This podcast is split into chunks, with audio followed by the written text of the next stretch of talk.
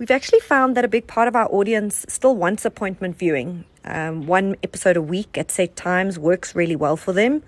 Um, and this partic- works particularly well with our local reality shows uh, like Temptation Island, South Africa, or The Real Housewives of Durban, as it allows all the conversations to still happen on social media at the same time. I think one of the fun parts around this is, you know, audiences engaging on social platforms, having discussions, sharing their opinions and their viewpoints, and just catching up about what's actually happened on the show. So, you know, in terms of scheduling content in that way, you allow this conversation to happen. Um, it also makes sense for some our international series, um, like Rick and Morty or The Handmaid's Tale, uh, where we know there are going to be spoilers everywhere um, and it's going to be pirated. So the last thing we want to do is annoy our customers with spoilers. Um, but by the same token, you know, we want to be first um, with the rest of the world. So we found that, you know, sometimes it's more enjoyable to binge a title rather than have it released on a weekly basis.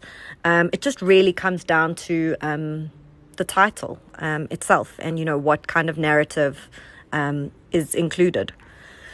Some great shows like Succession take a couple of episodes to really get into. Um, meanwhile, other shows like Devilsdorp uh, really leave you wanting more immediately. We've seen, you know, so many um, people that view Devilsdorp binging it um, and literally going from episode to episode.